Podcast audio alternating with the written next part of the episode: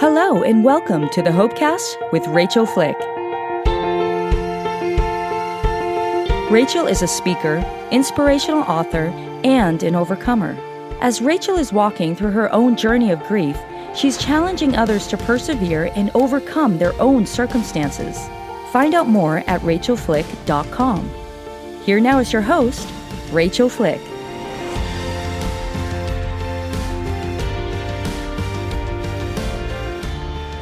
Everybody, welcome back to part two of my interview with Colonel Allen West. I'm here at the NRB in Dallas, Texas, so you're going to hear this buzz around me this week. I'm Rachel, the host of the Hopecast, and in my ongoing interview with the Colonel, we are talking about the framework for what it looks like to begin to stabilize and repair the cultural divide that we've been seeing through 2020 in the rioting.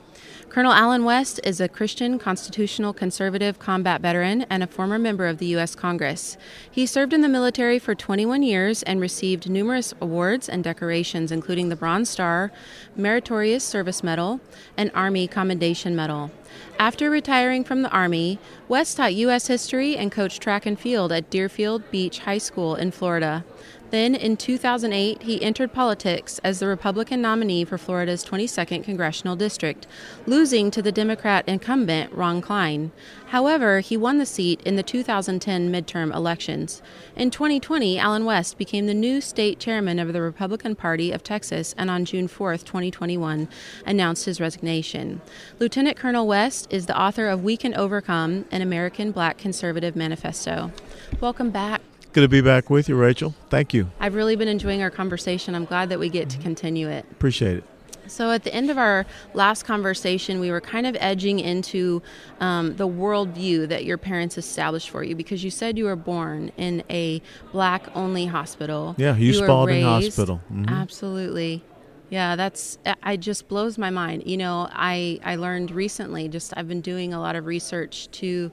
Um, I'm on the Law Enforcement Transparency and Accountability Commission in Colorado Springs, which was mm-hmm. created out of the riots for George Floyd, mm-hmm. and an attempt to to bridge that gap, to hear the people and what their concerns are. And so, in doing some of that research, in my lack of knowledge that that interracial marriage, miscegenation, was illegal, like when my parents were in high school, and that just blows my mind mm-hmm. that we're only, you know, 45 years away from that, and mm-hmm. how, you know, we want to have come so far in our culture, but mm-hmm. really, when you're telling me you were born in a black-only hospital, we have not come far enough for the expectations that but we I have. think we have. I think we have. Okay, tell me more about that. Well, I mean, if you're you're sitting here with a guy that's uh, 60 years of age, Hmm. and the fact that you were born in a hospital and grew up in the same neighborhood as Dr. Martin Luther King Jr., Hmm. and uh, for for him and his incredible words when he said that he dreamt of a, a nation where people would be judged by the content of their character, not the color of their skin, and so you become a, a congressional district. Uh, I mean, represent a congressional district that's 93 percent white that had uh, the highest per capita income zip code at the time, which was Palm Beach Island. Uh, President Trump was one of my constituents. Uh, Mar-a-Lago was in the district that I represented. And so that's an incredible story. That's an incredible triumph.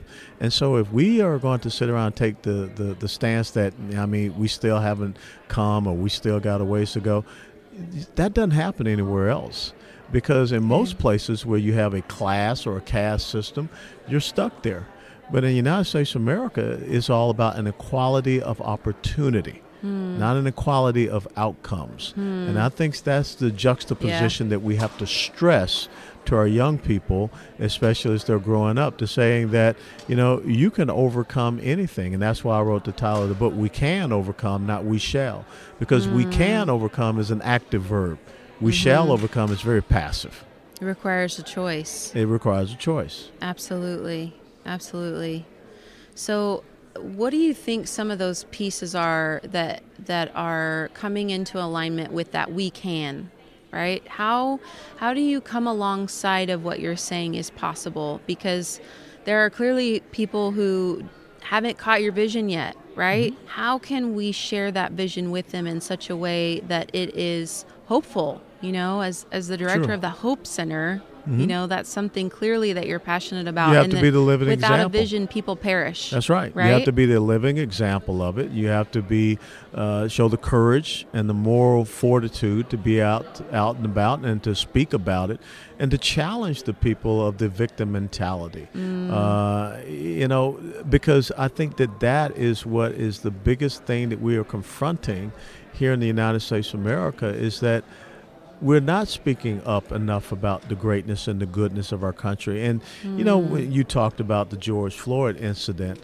there are bad cops, mm. there are bad soldiers, mm-hmm. there are bad sailors, there are bad lawyers, there are bad. You, you know what? There are bad preachers. Mm. In every single career pursuit, there is that person that is bad. You know, you have a, a, a bad apple in a barrel, mm-hmm. and if you're not careful, it can spoil the the mm-hmm. other apples. But the thing is that you don't demonize an entire career pursuit based upon the uh, the badness or the evil of mm-hmm. one person. And I think again, you have folks that are pursuing a certain ideological agenda that would like to do that, and they stir up the emotions instead of people being rational mm. and and tempered. And they're saying that you know, this guy up there in Minneapolis, he did wrong. And we have a system of justice that will take care of him doing wrong. Instead of going out and trying to manipulate it for an opportunity to create a uh, a sense of power over other people and getting people to see themselves as a way that provides you the most benefit. Uh, and and I, I just disagree with that. And so I will tell you that we have to have more people like yourself, like myself, that will stand up and say that, you know, that circumstance will not define who I am. It is it is my incumbent mm-hmm. ability and responsibility mm-hmm. to define who and what I want to be in life and not let someone else paint me into a box that says that you can never get outside of that box. Mm-hmm. I'm thinking about internal locus of control versus external locus of control. And people who have Now, see, I'm not that smart. I used to just jump out of airplanes, you know, shoot bad guys. And you're breaking out all of this, you know, Zen stuff and, you know, counselor stuff. psychology mumbo jumbo. psychology Okay. mumbo jumbo. I mean, we just, and, and I think that what we have to start doing is, we had a, a, a thing in the military called the KISS rule. Okay. Keep it simple, stupid. Okay. And I think that I, that's, I promise I'll break it down. yeah, and I think that that's what we have to do because what has happened is that we have tried to make things so complicated. You know, is it tough being a parent? Absolutely, it's Mm-hmm. tough. But what is the main thing about being a parent? Instilling discipline and respect in your child Yeah. setting them up for success. You know, being that role model, being that example. Absolutely. And I think that that's what we got to get back to, you know, so that even though, like I said, I was born in a blacks only hospital, grew up in a black neighborhood, but I used to sit down and listen to those old guys and the stories. Mm-hmm. I used to sit down and just, you know, hang on every word of my dad. You know, how did my dad really get me interested in math? He used to sit down and say, okay, because I loved baseball. I loved the Atlanta Braves. And so we'd look at the box scores from an Atlanta Braves game. He said, okay, so so and so had five times at bat, and they got three hits. What was their batting average for that game? And I said and figure, okay, three out of five, and what it equal, da da da, two out of four, whatever. You know, you threw X amount of pitches, you had X amount of strikeouts. And so he was building this interest in my head based upon something that I liked. And then the next thing you know, he's showing me the business page of the hmm. Atlanta Journal mm-hmm. Constitution to mm-hmm. understand investments and things of this nature. So I, I think that what we have to do is start going back to the blocking and tackling of life the basics. the basics of society, of culture, because somehow, some way, these philosophies have come out, and everyone's seeking to be a victim. Yeah. And I'm never responsible for anything. Mm-hmm. And and we just don't Right. want to have that. That's the external locus of control thing. see, See, Yeah. See, I, you Not- just call you it had external. such yes. Keep it simple. yeah, keep it I simple. I like it. because you know when you say external Locus. I mean, I'm getting a deer in the headlights. Location, Yeah, locus, I'm yeah. getting a deer in the headlights look. okay. See it.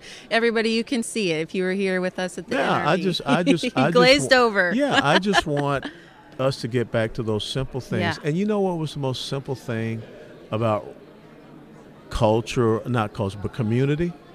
Parenting Mm. and parents. And when you broke down that family, then you start to go down the path of all of these other negative things that are happening. Mm-hmm. I mean, my mommy and daddy, you know, where are you going? I'm going out to protest. Protest what? Well, I don't know, but everybody else is doing it. So everyone's going out and jump off a cliff. You're going to jump off the cliff. Get your butt back in here and go back and do your math. Go do some reading. Whatever. You know, one of the things I had to do before we ate dinner But as that's a kid. so much stability. You but know, that's what was taken away. we need that. But that's what was taken away. So if you're telling me, you know, what is the framework? Mm-hmm. The framework is reinstituting that stability, Yeah. Healing the family. healing the family. I think you know I I really identify with you know how hardship can shift you from external control to internal control or from internal control to external control. Before Micah died, I felt like if I did ABC XYZ, you know, I could guarantee an outcome. And Micah's your husband. Micah was my husband who was killed. And then after he was killed, especially in the aftermath of that loss, the feeling like I was helpless. I was helpless to protect myself or my family. And and it took me to a place of external control, right? Like like I um I'm stuck, there's nothing I can do about it. And I had to engage a tremendous process and, and hope. And that's what the Hopecast for me is all about, is taking people from the place where they are a victim of their circumstances, of their pain, that this is going to be their story forever, um, into a place of modeling, of mentorship, of resilience, of um, putting tools in your tool belt, right? Like I'm I'm a big um, fan that that you don't you don't get new tools when you're in the foxhole. Like whatever you went into it with, which Yep. I would love to hear from a military perspective, but what you went in with is what you have for the gunfight, right?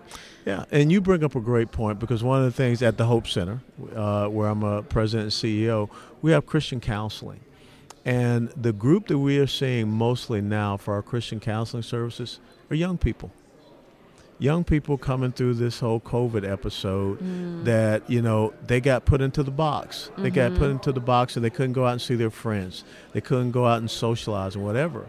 And so they start to, you know, get these feelings of despondency and despair and what have you. And so, again, when you talk about that stabilizing effect, that's the power of the gospel. The gospel is such mm. a stabilizing, you know, prescriptive, you know, book of wisdom and leadership and learning mm. that, you know, if we can get people back to that's another part of the stabilizing factor, our Judeo Christian faith heritage. Mm. Because everything that you can encounter in life, it talks about in the Bible. So when you talk about hardship, mm-hmm. you know, in Romans chapter 5, verse 3 through 5, it talks about trials and tribulation. And so you should celebrate the trials and tribulations. Why? Because trial and tribulation produces perseverance. And what does perseverance produce? Perseverance produces proven character.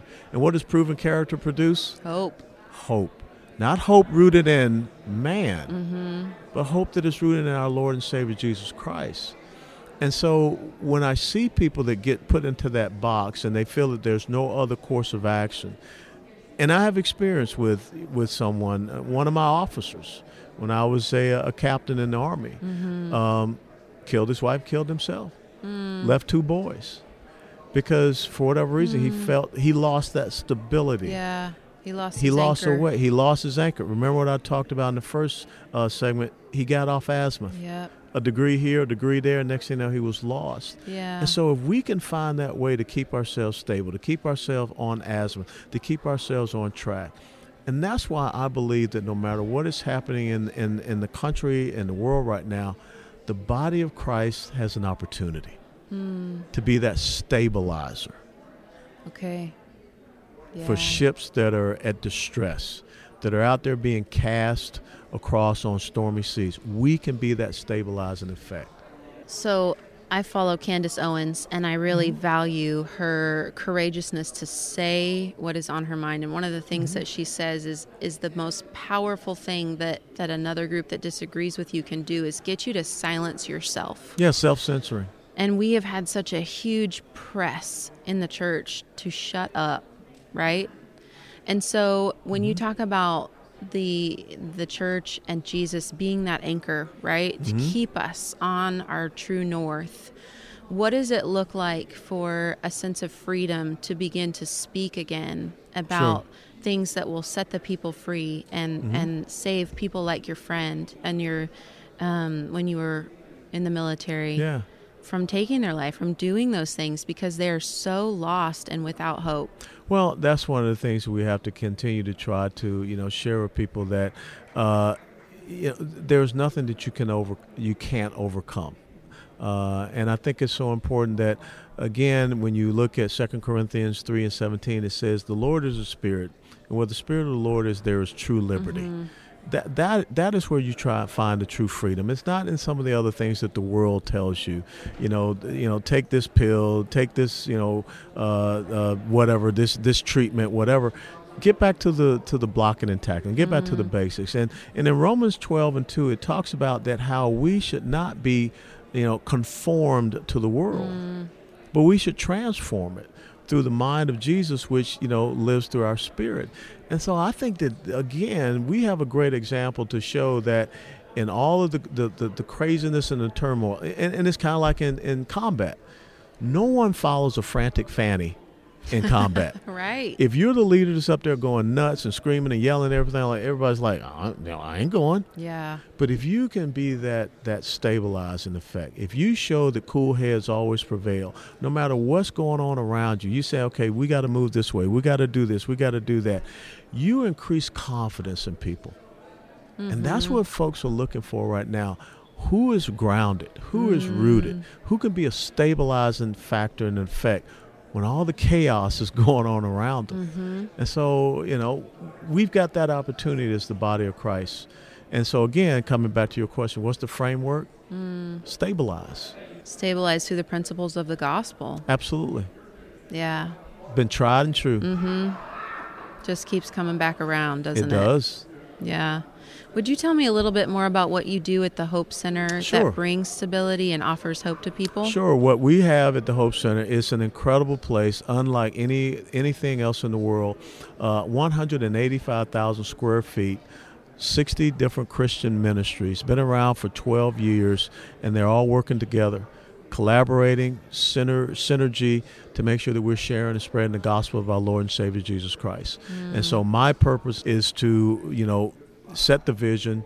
You know, I'm in charge with our staff with the operation and maintenance of this incredible facility so that those ministries can be stable and just focus on one thing the mm. Great Commission, the gospel, making sure it's mm-hmm. getting out there and spread their mission of their ministry. And so, you know, they don't have to worry about what's happening with the HVAC, they don't have to worry about what's happening Okay. with, yeah. They can be focused on one thing, and that's what you know. I think is so important is reduce all the externals, so that they can be focused on their internal mission.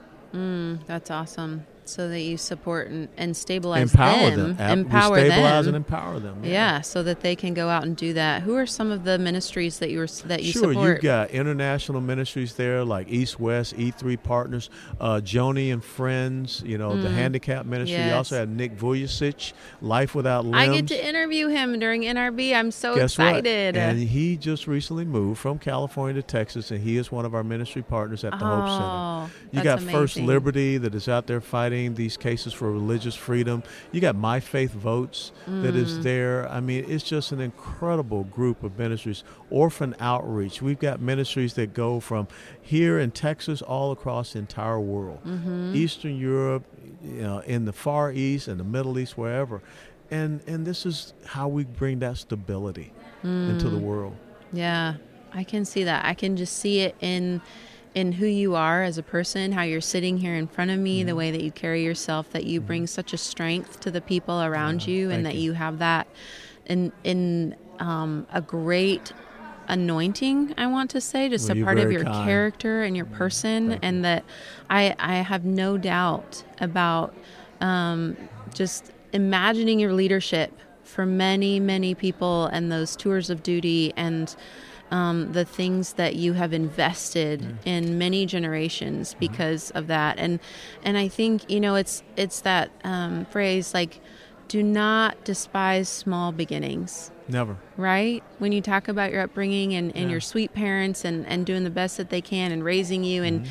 and and your dad, you know, like the, the memories that you have that are sweet with your dad are simple, right? Like the Atlanta Braves and the box scores and do your math and you know, read this and I'm sure do your homework, right? Like all of those kind of things. And Yeah. those aren't you know, grandiose in our generation. They're not Pinterest worthy things, right? That Mm-hmm. we have to feel inadequate as parents. But what I'm hearing you say is that your parents showed up. They were present They in were your there. life. They were there. Yeah, and and my mom, you know, even though she wasn't in the military, she was uh, served 25 plus years as a civilian servant to a Marine Corps headquarters in Atlanta. Okay. And you know, it, it comes back to what it was said in the Bible: if I can't entrust you with the little things, to get the little things right, then how can I entrust you with the greater things? And so we've got to be able to do the little things Yeah. correctly in order to be able to do, do out and go and accomplish the great things. Yeah. I just imagine people listening and feeling like that there's things that they're investing in in their life right now and they feel so small and they can't really see the harvest, right? They can't see the forest for the trees. Mm-hmm. And um, I just see your life as, as a testament, as a testimony of um, being faithful in, in small things and showing up and doing that. I can only imagine, um, you know, the pieces of your life that you've woven together that now you're able to offer this strategic framework for other ministries to be able to come under and to receive cover for so that they themselves are able to be more effective Yep. and you are able to give such an incredible strength to them. Well, I appreciate you, Rachel. Mm, absolutely. Um, Colonel West, you just wrote a book, We Can Overcome an American Black Conservative Manifesto. Um, what is just an overview of that, and where can people find it if they want to connect with you? yeah, more? you can go. You can go out and get the book on Amazon, and it's about truth. We- You know, in our original session, you talked about an oral history, Mm-hmm. And it's important that we pass on, you know, that history that empowers people for future generations. That's why I call it a Black Conservative Manifesto, so that years from now you can still Mm. pick that thing up and you can uh, see and understand that these were the overcomers. Mm. These were the people that made it possible. And I dedicate that book to Booker T. Washington because Mm-hmm. Booker T. Washington is my philosophical, you know, idol, mentor, whatever you want to call Okay. it. Here's a young man born into slavery. And when he comes out of slavery, first thing he wants to do is get an education. And then after he gets his education, he goes back to educate his family. And then he's recognized and he's given the insurmountable task to open up the very first institution of higher education for blacks in the South. Mm. That was Tuskegee Normal and Industrial Institute, what we today call Tuskegee University Incredible. which is where George Washington Carver did all of the experiments on the peanut, Mm-hmm. which is where the first black men learned to fly airplanes in combat, the Tuskegee Airmen. And that's what we have to start looking at. And Mm. Gives that's what I, chills. that's right. It, it is not ever seeing yourself based upon what you were. It's seeing yourself based upon what you can be. Mm. And that's what the book is all about. Him and many other great examples. That is so beautiful. What an incredible tribute to him and his life. And I think that he would be so proud to hear that. Yeah. And um, that's really awesome. Thank you so much. Everybody, this has been an incredible part two interview with Colonel Allen West here at the NRB. Everybody, you can connect with him at the Hope Center. And where can they find you? thehopecenter.org, and we appreciate your support to the Hope Center. And if you're here in North Texas, come by and visit us. We'd love to give you a tour of the incredible facility that we uh, have that houses 60 different Christian ministries. Mm, thank you so much for everything you're doing that just enables that that stability of the gospel to go out into the nation and the nations. Everybody, this has been the Hopecast with Rachel Flick. You can reach out to me at contact at rachelflick.com and you can find me on almost all of the social media networks. We will see you next week with another episode from the NRB here in Dallas, Texas. You've been listening to the Hopecast with Rachel Flick. To find out more, go to rachelflick.com. While you're there, you can book Rachel for your next speaking engagement. Her inspiring message will be sure to engage and touch the heart of your audience at your next conference, church event, or business function. Go to rachelflick.com to book her today. While you're online, you can discover more information about all of the platforms that this podcast is on. Also, be sure to click on the social media icons at the top of the page, and you will be directed to Rachel's social media sites. If you listen to the show on Apple Podcasts, we would appreciate if you would subscribe and leave us a review. Well, that's all the time we have for this episode. Thanks for joining us, and we will see you next time for another edition of the Hopecast with Rachel Flick.